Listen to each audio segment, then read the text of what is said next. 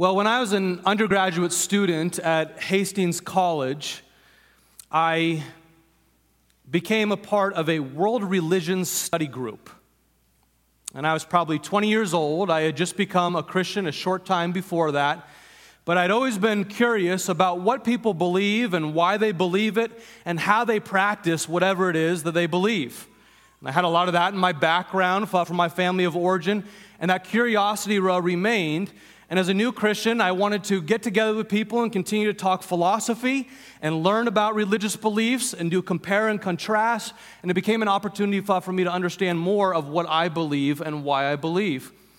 And what we would do in this group is gather together on a monthly basis and talk, but then also we would go to a different religious assembly of some kind each month. Went to a variety of different churches, and we went to a Jewish synagogue, and we went to a Greek Orthodox church, and we even went to a little Hindu temple in Omaha where we didn't worship there, but we just got a tour of the facilities and tried to learn from the leaders there. And then we would come back and we would debrief our experiences. And one particular Sunday, we went to a foot stomping, fire breathing, Holy Ghost filled, stomp in the rows, and shout out loud Pentecostal church in downtown Hastings. And it was something. I'd never experienced anything like this in my life. And we were in that church for, some two hours as I heard a pa- pastor preach, and then preach some more, and then preach some more. And then as people were singing and praying, and I heard people speaking in some foreign language that I couldn't really decipher. And I heard other people laughing in other parts of the church and tried to figure all this out, and I didn't know what I was experiencing.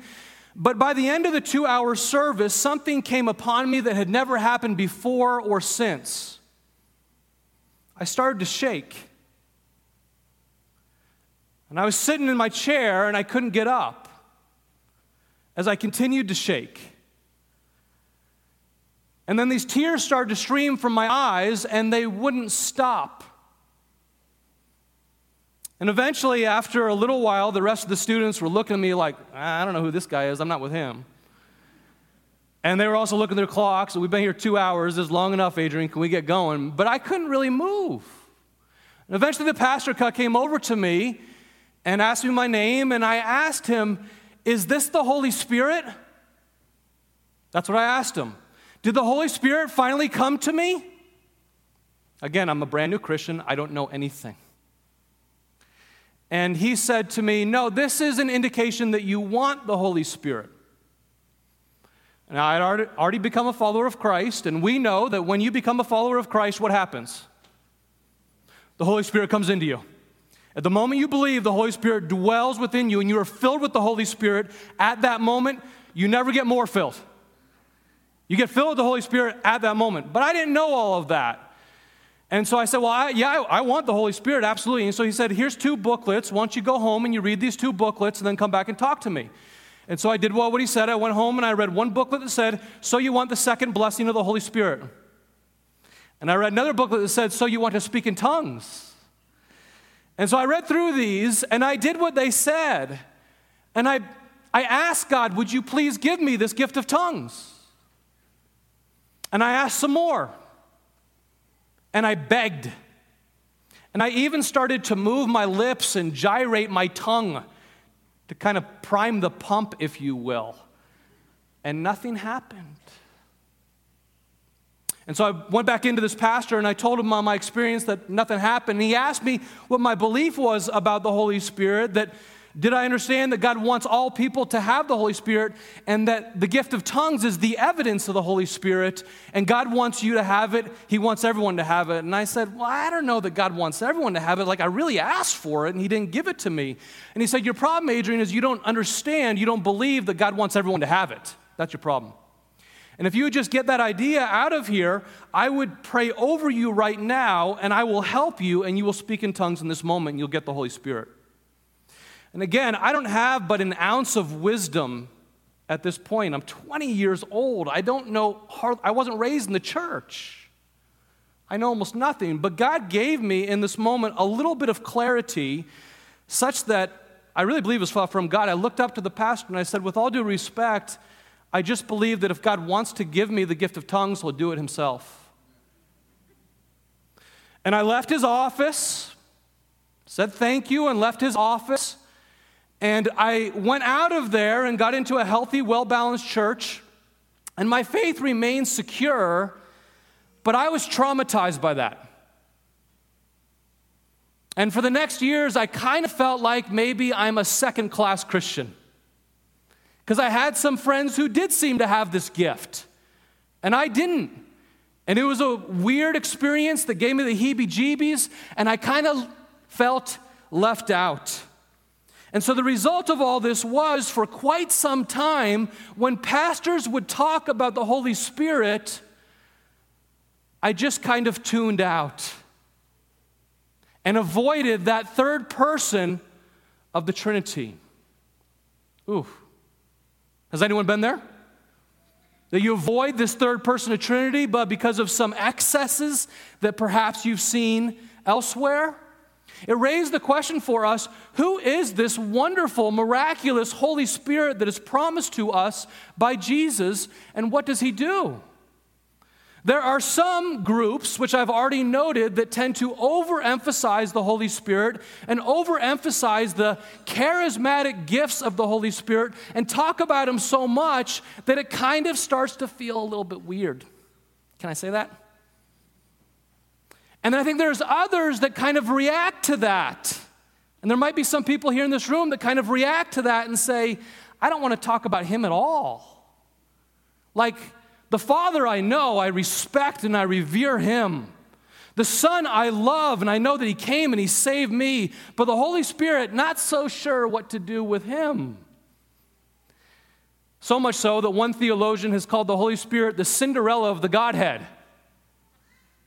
Many Christians just kind of conveniently forget him. We're often not sure what to do with him. One well known pastor and author by the name of Francis Chan has written a wonderful book called The Forgotten God. We'll have it out of the resource table next week. We don't have it here today, unfortunately, but we are talking about the Holy Spirit here for a few weeks as Jesus leads us through John 16 and 17.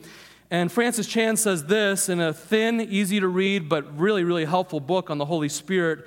He says this If we read and believed these New Testament accounts that we all have, we would expect a great deal of the Holy Spirit. If you read the Holy Spirit, if you read the New Testament honestly, you're going to expect a lot of the Holy Spirit. We would not be mostly, he would not be mostly a forgotten member of the Godhead whom we occasionally give a nod of recognition to, which is what he has become in most American churches we would expect our new life with the Holy Spirit to look radically different from our old life without the Holy Spirit. So let me just say, let me put it out there, the beginning of this two message series within the Gospel of John. It's really unfortunate that these two trends have developed. One that overemphasizes to the point of giving you the heebie jeebies and another that underemphasizes such that we miss out on the third person of the Trinity and all of his ministry, which is so powerful for you and me today. And so, what we'd like to do here for these next two weeks is talk about the Holy Spirit, how he is the Spirit of truth, how he's an advocate that leads us to truth. And this week, it's about how he convicts us to truth. And next week, it's how he guides us into the truth how he convicts us to truth, and then how he guides us into the truth. We're going to be in John 16 for the most part, but we're going to start with the final couple verses of John 15. Turn there with me now. I know you've been marking up your Bible as we've gone through the book of John. Uh, for most of this year and throughout the summer, other pastors have done a phenomenal job, and we're continuing in the Gospel of John through the remainder of the year up until Christmas encourage you to bring your Bibles on Sunday. If you don't have a Bible, you can use the church app or the YouVersion app. But we're at John 15, verse 26 and 27 to start. When the advocate comes, these are the words of Jesus, when the advocate comes, whom I will send to you from the Father, the Spirit of truth, he is the Spirit of truth, who goes out from the Father, he will testify about me. And you also must testify, for you have been with me from the beginning. So, this advocate is coming from the Father and from the Son, and he is the Spirit of truth who testifies about Christ. He's a Spirit of truth. He doesn't bring disorder, he brings order. He doesn't bring silliness, he brings truth. And so, also, this advocate who comes to us, he supports us and he helps us. Like when you think of an advocate, what word comes to mind? Anyone? Shout back. Talk in church time. Social worker, helper. Okay, I heard from the venue lawyer, champion, supporter, counselor, advocate, helper. All of these words comprise what the Holy Spirit is for us. He's one who speaks up on our behalf when we are in need, comforting us and guiding us, but also convicting us to the truth. And a good advocate not only comforts and guides you, but also tells you when you're off course, right? You have good advocates, hopefully, in your life. If you ever have to get legal counsel, you want good legal counsel who would speak up when you're off course and help you get back on course. This is what an advocate does comforts and convicts us toward the truth. Now, friends, if you are going through the kinds of things that the disciples were about to go through, you would want to know that you have an advocate who speaks up for you. Things are about to get really heavy. In the story here, in the Gospel of John, we're just a few short days away from Jesus being arrested. So Jesus preparing his disciples that things are about to get heavy for him and things are about to get really intense for them as well. Read again with me, starting at verse 26, once again.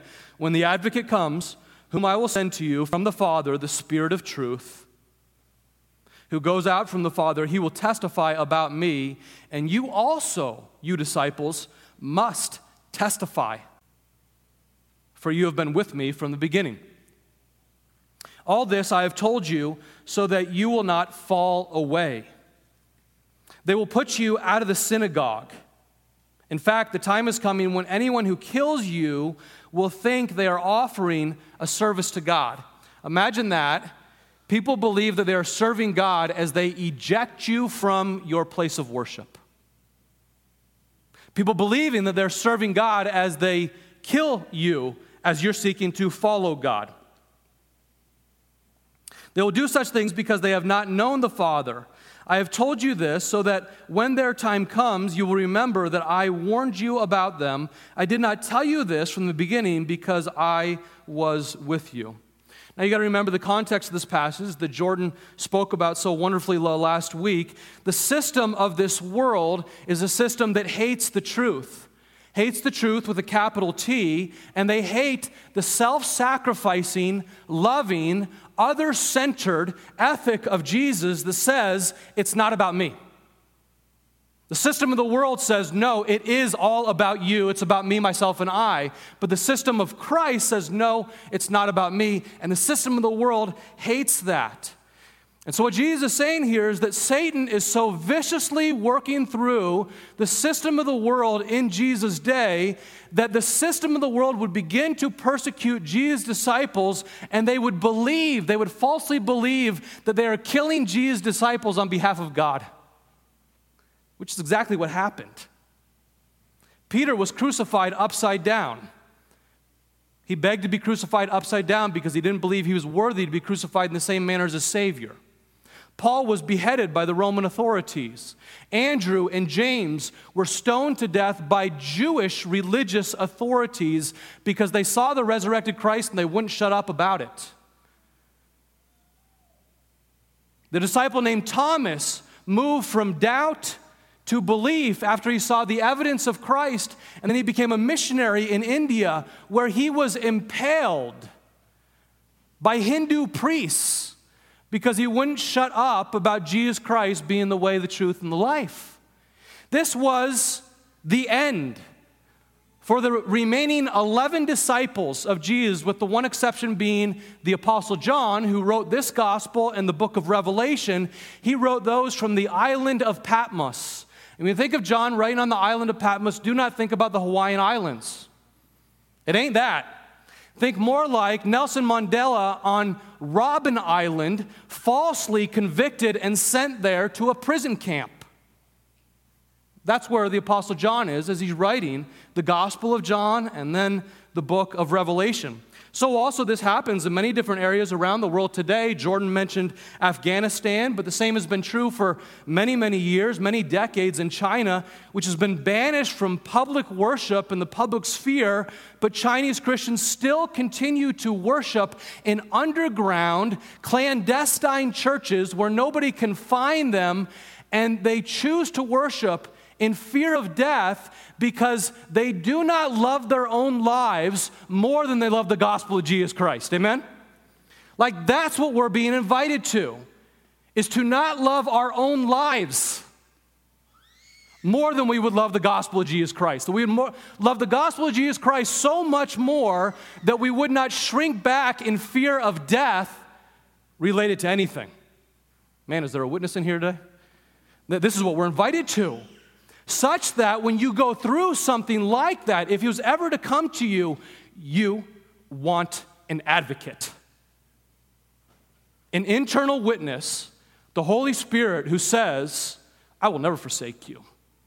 There's someone who is always with you and inside you, someone who is always convicting you of the truth that to live is Christ and to die is to die is gain. So, what can man really do to you? That's what we need. We need a Holy Spirit who would be with us to embolden us through whatever suffering we may experience, even today. And there's a lot of people suffering a lot right now. I'm seeing it all over the place. There's more people suffering right now than perhaps I've seen in my entire ministry. I couldn't believe the number of suffering experiences I read on those catch up cards last week from you. Thank you for sharing those with me. It was a delight to pray over you last week, but there's great needs. And as you go through great suffering, whatever it might be, whether it be from resistance or an illness or the loss of a friend or challenge at work, whatever it might be, you got to know that you have an advocate who speaks up truth on your behalf, who is always with you and for you and will never forsake you. The Spirit who lives in you is not a spirit of fear, but a spirit of power, of love, and a sound mind. So thankful for the Holy Spirit. And Jesus goes on to level with us a few different ways that the Holy Spirit would convict us as we listen to Him. Verse 5, it goes on to say this Now I am going to Him who sent me. Again, He's preparing His disciples. I'm about to leave you. I'm going to Him who sent me. None of you ask me, Where are you going? Rather, you are filled with grief because I have said these things, but very truly I tell you, it is for your good that I am going away. Unless I go away, the advocate will not come to you. But if I go, I will send him to you. When he comes, he will prove the world to be in the wrong about sin and righteousness and judgment. About sin, because people do not believe in me. About righteousness, because I'm going to the Father, where you can see me no longer. And about judgment, because the prince of this world now stands condemned. Now, when I read that passage and I look particularly above verse 7, that kind of jumps off the page to me. Jesus says, It's better for you that I go away. And I'm kind of like, Nah, I beg to differ. I would much prefer to have you right here next to me, giving me guidance along the way. Anyone else? Yeah, we would really like that. We were talking about this in our life group a few weeks ago, and we all kind of agreed we'd like to have Jesus right next to us, guiding us on what to do, that we would always know God's will and we would always follow Him. But Jesus says it's better that I go away for this very simple common sense reason. It's a little bit of theology here. When Jesus came to earth for his 33 years, he was localized. Okay, he divested himself, he emptied himself for his 33 years on earth of some of his divine attributes, including what is called his omnipresence. So consider this for his 33 years on earth, yes, God was still always present to everyone everywhere through the Father, but Jesus himself was localized in the time and place called AD 0 to 33, and the place of Syria to Israel to Palestine to Egypt, and only to people in that particular region. But if he goes and he sends his spirit, who is omnipresent, always and everywhere present with us, that would be better for us. That would mean that he, quite literally, if you've bowed your knee to Christ in a real way, not to just get these benefits for yourself, but you actually bowed your knee to Christ and you said, I want you to be Lord over all of my life, then in a very real way, as sure as you're sitting in these seats today, so also the Holy Spirit is inside of you. Like, as confident as you can be in the chair you're sitting in right now, you can be confident that the Holy Spirit is dwelling in you by faith in Jesus Christ. And so, this is better because He can be with you. And He can be with you in the venue. And He can be with you that are watching online. And He can be with believers in Africa and with believers who are suffering in Afghanistan they can be with believers in South America, in Colombia, and all over the world amongst all who call on the name of Christ. He is present with us and is an advocate convicting us of truth and leading us back to the Father. I love the way Pastor J.D. Greear puts it, who's the president of the Southern Baptist Convention. He says, The Holy Spirit inside of you is better than Jesus beside you. Really, it's true. The Holy Spirit inside of you is better than Jesus beside you because you can connect with the Spirit in one another as we collectively submit to God. I, what I want to do here for the remainder of our time is just share with you three ways that the Holy Spirit ministers to us by convicting us of truth. Again, today is conviction, next week is the Holy Spirit's guidance. The first one is this the Holy Spirit convicts us of sin and then He draws us to the Father's forgiveness. The Holy Spirit convicts you and me of our sin, and then He draws us into the Father's forgiveness. Where do we see this? Verse 8 and 9. When He comes, He will prove the world to be in the wrong about sin and righteousness and judgment. That's the preamble for all three of these sin, righteousness, and judgment. And then he says first about sin, because people do not believe in me. Okay, quick show of hands. Who was born a Christian? Man, we got some good theologically trained people in this room. Oh, that's right. None of us was born a Christian. Okay, quick show of hands. Now you know the bait is coming. Who became a Christian because you were such a good American? Ah, good. Very good. How about who, who just kind of believed up, kind of pulled themselves up and believed up on Jesus and got all their questions answered, and then they became a Christian? Okay, good, good. We're theologically trained in here. Now, here's what happened you were dead in your sins and trespasses, and God came and He rescued you. We were born sinners, we needed rescue and He convicts us of our sin and draws us to repentance and then brings us to the Father's forgiveness. I was a mess. And God sent this life preserver out called Jesus. And I simply said, Thank you. And He saved me, not because of any righteous things that I have done, but because of His mercy. 100%, this is the testimony of God. And outside of that understanding, there can be no forgiveness. He convicts us and leads us to our knees where we repent and draws us to the Father's forgiveness. And He does this for the world. And at one time or another, all of us were part of the world, right? At one time or another, all of us are part of the world. And I'm speaking this way about us today, even though Jesus is talking about conviction of the world, because all of us are tempted by the world every day. And I'm speaking this way about conviction of us, not just conviction of the world, because the simple truth is there are some people in this room here today that are living halfway in the kingdom of Christ. and halfway in the kingdom of this world. And Jesus says you can't. If you do, you are not His. You can't have it both ways.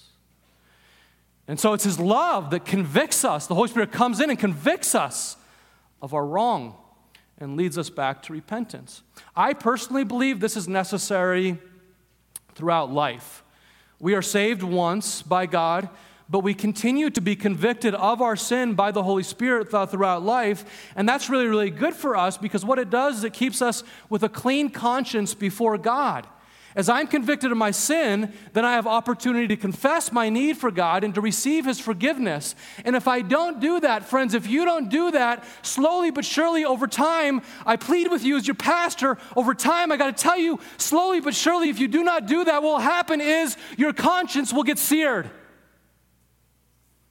And it's frightening when you see a Christian who one day bowed their knee to the Lord, but they refuse to admit their stubbornness and their pride and their greed and whatever else, and their conscience slowly but surely gets seared. And so it's the grace of God to give us the gift of repentance again and again and again, to draw us to our knees, that the Holy Spirit would convict us and show us the need for the Father's forgiveness. Second, the Holy Spirit convicts us of the Father's expectations and the Son's completion of the Father's expectation. Again, this preamble when the Holy Spirit comes, He will prove the world to be in the wrong. The second area, He will prove about righteousness, because I am going to the Father where you can see me no longer. So he convicts us of God's standard of righteousness. The Holy Spirit comes to us and convicts us that God's standard of righteousness is like way up there. I lost my vertical a long time ago. And my standard is like way down here compared to his. I actually have pretty high standards. Just ask our staff. I have pretty high standards. But my standards are way down here compared to God's standards. You want to know what God's standard is? Listen to the words of Jesus Be perfect as your Father in heaven is perfect. That's his standard. Matthew 5 48, be perfect as your Father in heaven is perfect. That's the standard. Jesus says elsewhere in the Sermon on the Mount, unless your righteousness surpasses that of the scribes and Pharisees, the most religious people in all of Israel, you will never enter the kingdom of heaven. Okay, that brings conviction. Fortunately, what comes next is the Son's comfort, that the Son brings completion of that standard. You see, the very purpose of God's perfect standard in the law is to bring us to a reality that we could never achieve it that we are in need of a Savior and we can stop trying harder. Thank you, Jesus, I can stop trying harder. And so Jesus comes in and he provides the completion of that standard. He provides his righteousness on our behalf in order to bring us to God. And so you look there again at verse 9, it says, Convict us of righteousness because I am going to the Father. That's Jesus just saying, This is what's about to happen. I'm about to die for your sins and fulfill God's standard of righteousness, and then I'm going to the Father, quite literally, where I will be in the throne room of God, omnipresent there. Okay, so I'm going to complete the work that God has given me to do, then I'm going to the Father, and I'm giving my righteousness to anyone who trusts in me. To which I'm like, man, thank you, Lord Jesus, I am taking that. And the promise is this, 2 Corinthians 5:21, God made him Jesus who was perfectly righteous and had no sin to become sin for us because we were sinful, because we are sinful, in order that we through him might become the righteousness of God. The Holy Spirit comes in and convicts us of the Father's standard of righteousness and then the Son's completion of that standard. I know this is high theology. It's Jesus' substitute, his perfection for our imperfection. Perhaps this little illustration will, will help. This summer, I got an opportunity to play in a golf tournament with a couple guys at this church and another pastor in town. It was for the Kearney High School Athletic Association and the Kearney High School uh, athletic teams. And it was a lot of fun over at Meadowlark Golf Course. And uh, two of the guys on our team hit the ball off, off the tee a country mile. And I hit the ball off the tee, and it goes about, I don't know, 150 yards and then takes a sharp right turn. Which, if you're not a golfer, that's not good. And so this is called a four person scramble. We take the best ball off the tee. I don't think my ball was selected a single time. I mean, had some, some chip shots, and maybe one or two times I had a couple good shots. But we had a guy, when we got to the green, that would just come up to the green, and he hit these like 15, 20 foot putts like they were layups. And then I was going into these four foot putts, and I would rim them off the edge of the cup. And even so, we got to the end of the golf tournament, and we go into the clubhouse and they announce the winners of the golf tournament, and our team got second place, such that everyone on our team got these nice gift cards to Meadowlark Golf Course. And I'm like, how do I get this golf gift card when I didn't contribute anything of value to this prize? I simply accrued their righteous golfing benefits on my behalf. Okay? their righteousness for my unrighteousness to bring me a prize. I didn't even need the Holy Spirit's help to know that. But I do need the Holy Spirit's help to realize that I am far below the Father's standard. And I need the Son's completion in order to receive his benefits that are way better than a little gift card. Okay. Thanks for humoring me. Point number three here, conviction area number three. The Holy Spirit will convict the world of its rebellion and its ultimate judgment. This is the third area of the Holy Spirit's convicting work. Comes out of the death, resurrection of Jesus, where there is a condemnation of Satan. And I know this is a heavy passage, but I'm simply just preaching verse by verse the words of Jesus here. Once again, when he comes, the Holy Spirit will prove the world to be in the wrong, and he will prove the world to be in the wrong about judgment. He will ultimately bring about judgment because the prince of this world and this world system now stands condemned. Jesus regularly refers to Satan, our spiritual enemy, as the prince of the world. The Apostle Paul refers to Satan as the God of this world with a lower G. Okay? It's serious business. You have to do battle against the enemy and against the world system because he's constantly enticing us through the junk that we see everywhere from left and right we're not looking to be left or right. We're looking for the kingdom of God, right? Okay, he's constantly enticing us to be angry, to be fearful, to be lustful, to be greedy, whatever it might be. He's constantly enticing us. Now, Satan is a condemned criminal. He was condemned on the cross of Jesus Christ. But he's kind of like a condemned murderer that's on death row. The condemnation has already been set, the verdict has already been given, but he's waiting for his coming execution. Or to put another way, he's kind of like a chicken with his head cut off. He's dead, but he's still running around making a mess of things, isn't he? And so we have to be prepared. We have to take our stand against the enemy and his evil schemes, recognizing that he does continue to entice. Like, do you ever watch the news or read the paper or however you get your news and you say, How could anybody do that? Anyone else? I do. Or, how about this? Do you ever have a thought come into your mind and you say, Whoa! Where'd that come from? How can I think that? Do I got a witness? I do. Okay, you got to be on your guard. This is the work of the enemy who comes to steal and kill and destroy.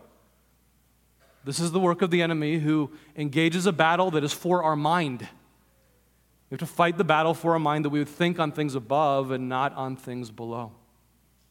I don't have the guts to say what I'm preaching today. I don't have the guts to say what I'm about to say.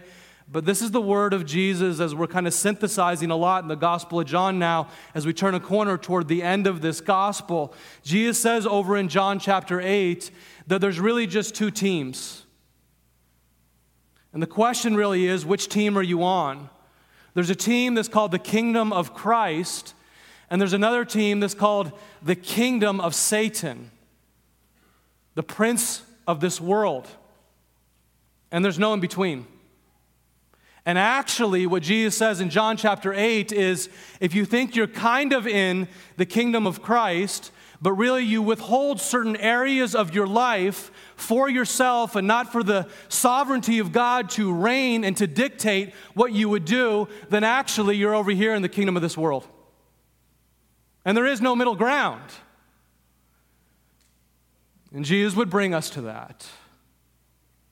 And friends, right now, if you're listening to me and you're feeling this sweaty feeling of conviction down your back, this intense experience of, I don't really like what he's saying, I just want you to possibly consider could that be the Holy Spirit's conviction for you? Like, could it be in his severity and his love actually giving you an experience of conviction right now that you would say, it's now time to let go of this tacky church veneer kind of thing and go all in? Could that be?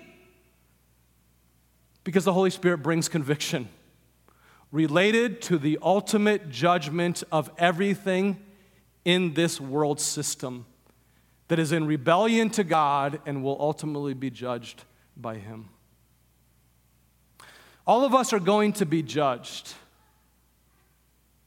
The question is will the verdict be forgiven and not condemned because you've been painted by the blood of Christ?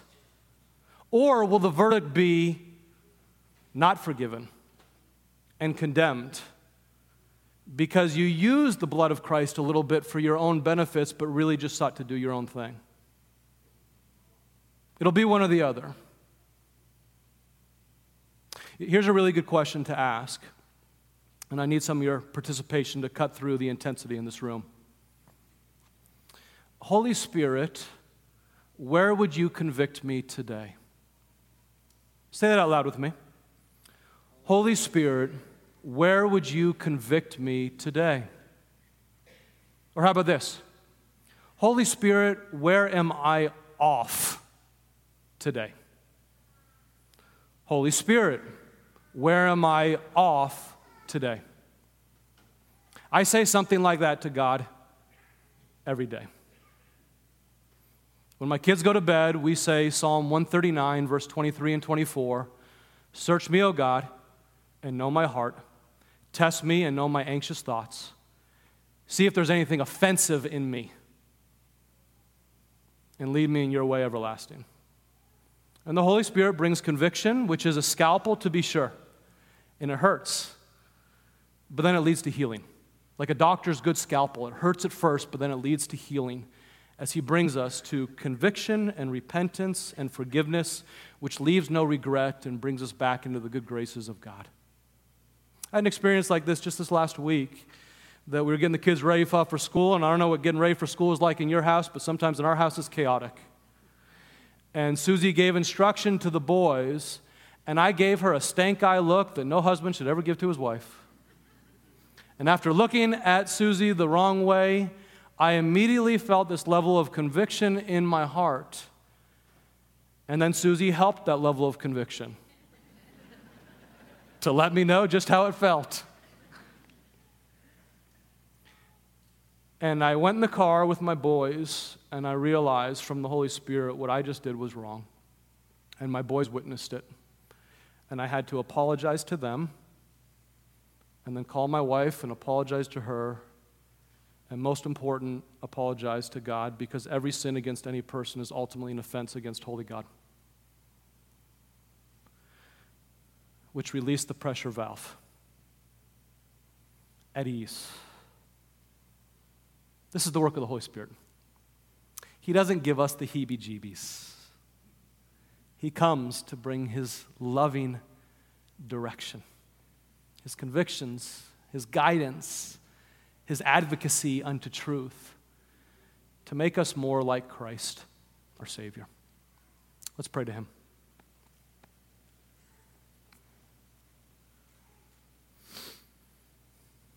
Holy Spirit, we thank you that you are God. You are no less God than the Father or Jesus the Son. You are God Most High. And we just say, as we prepare to sing, and as we sit here in our rows, and we sit at home and over in the venue, Holy Spirit, you are welcome here. Holy Spirit, would you be present with us here now? Thank you that you are already present, but would you make us aware of your presence with us? We thank you, Holy Spirit, that you do not leave us alone that you have come to dwell in us, to be our advocate, to guide us into the truth, and to convict us when we've missed the truth. Holy Spirit, we'd have to admit that we've probably missed the mark in some way this past week. Perhaps we've even missed the mark in some way this morning. Would you show us, Holy Spirit, where we are off? I pray for all my friends in this room here today. Is there some way that you want to show us where we're off the mark? Some way that you'd like to convict us of the truth, of our sin, of our great need for a Savior? Holy Spirit, we welcome you now. Thank you that ultimately you bring liberation. Ultimately, you free our conscience of all guilt. Ultimately, you release that pressure valve and you give us freedom. And so I pray for my friends who have just repented, who have just confessed their need for you, that you would now give them wisdom if there's anyone that they need to get right with, and simultaneously release that pressure valve that they would move forward in the freedom of Christ. It's for freedom that Christ Jesus has set you free. Thank you, Lord Jesus, for giving us your spirit to dwell in us now. Today and throughout this week, we'll be careful to look to you whenever we miss the mark. In Christ's name we pray. Amen.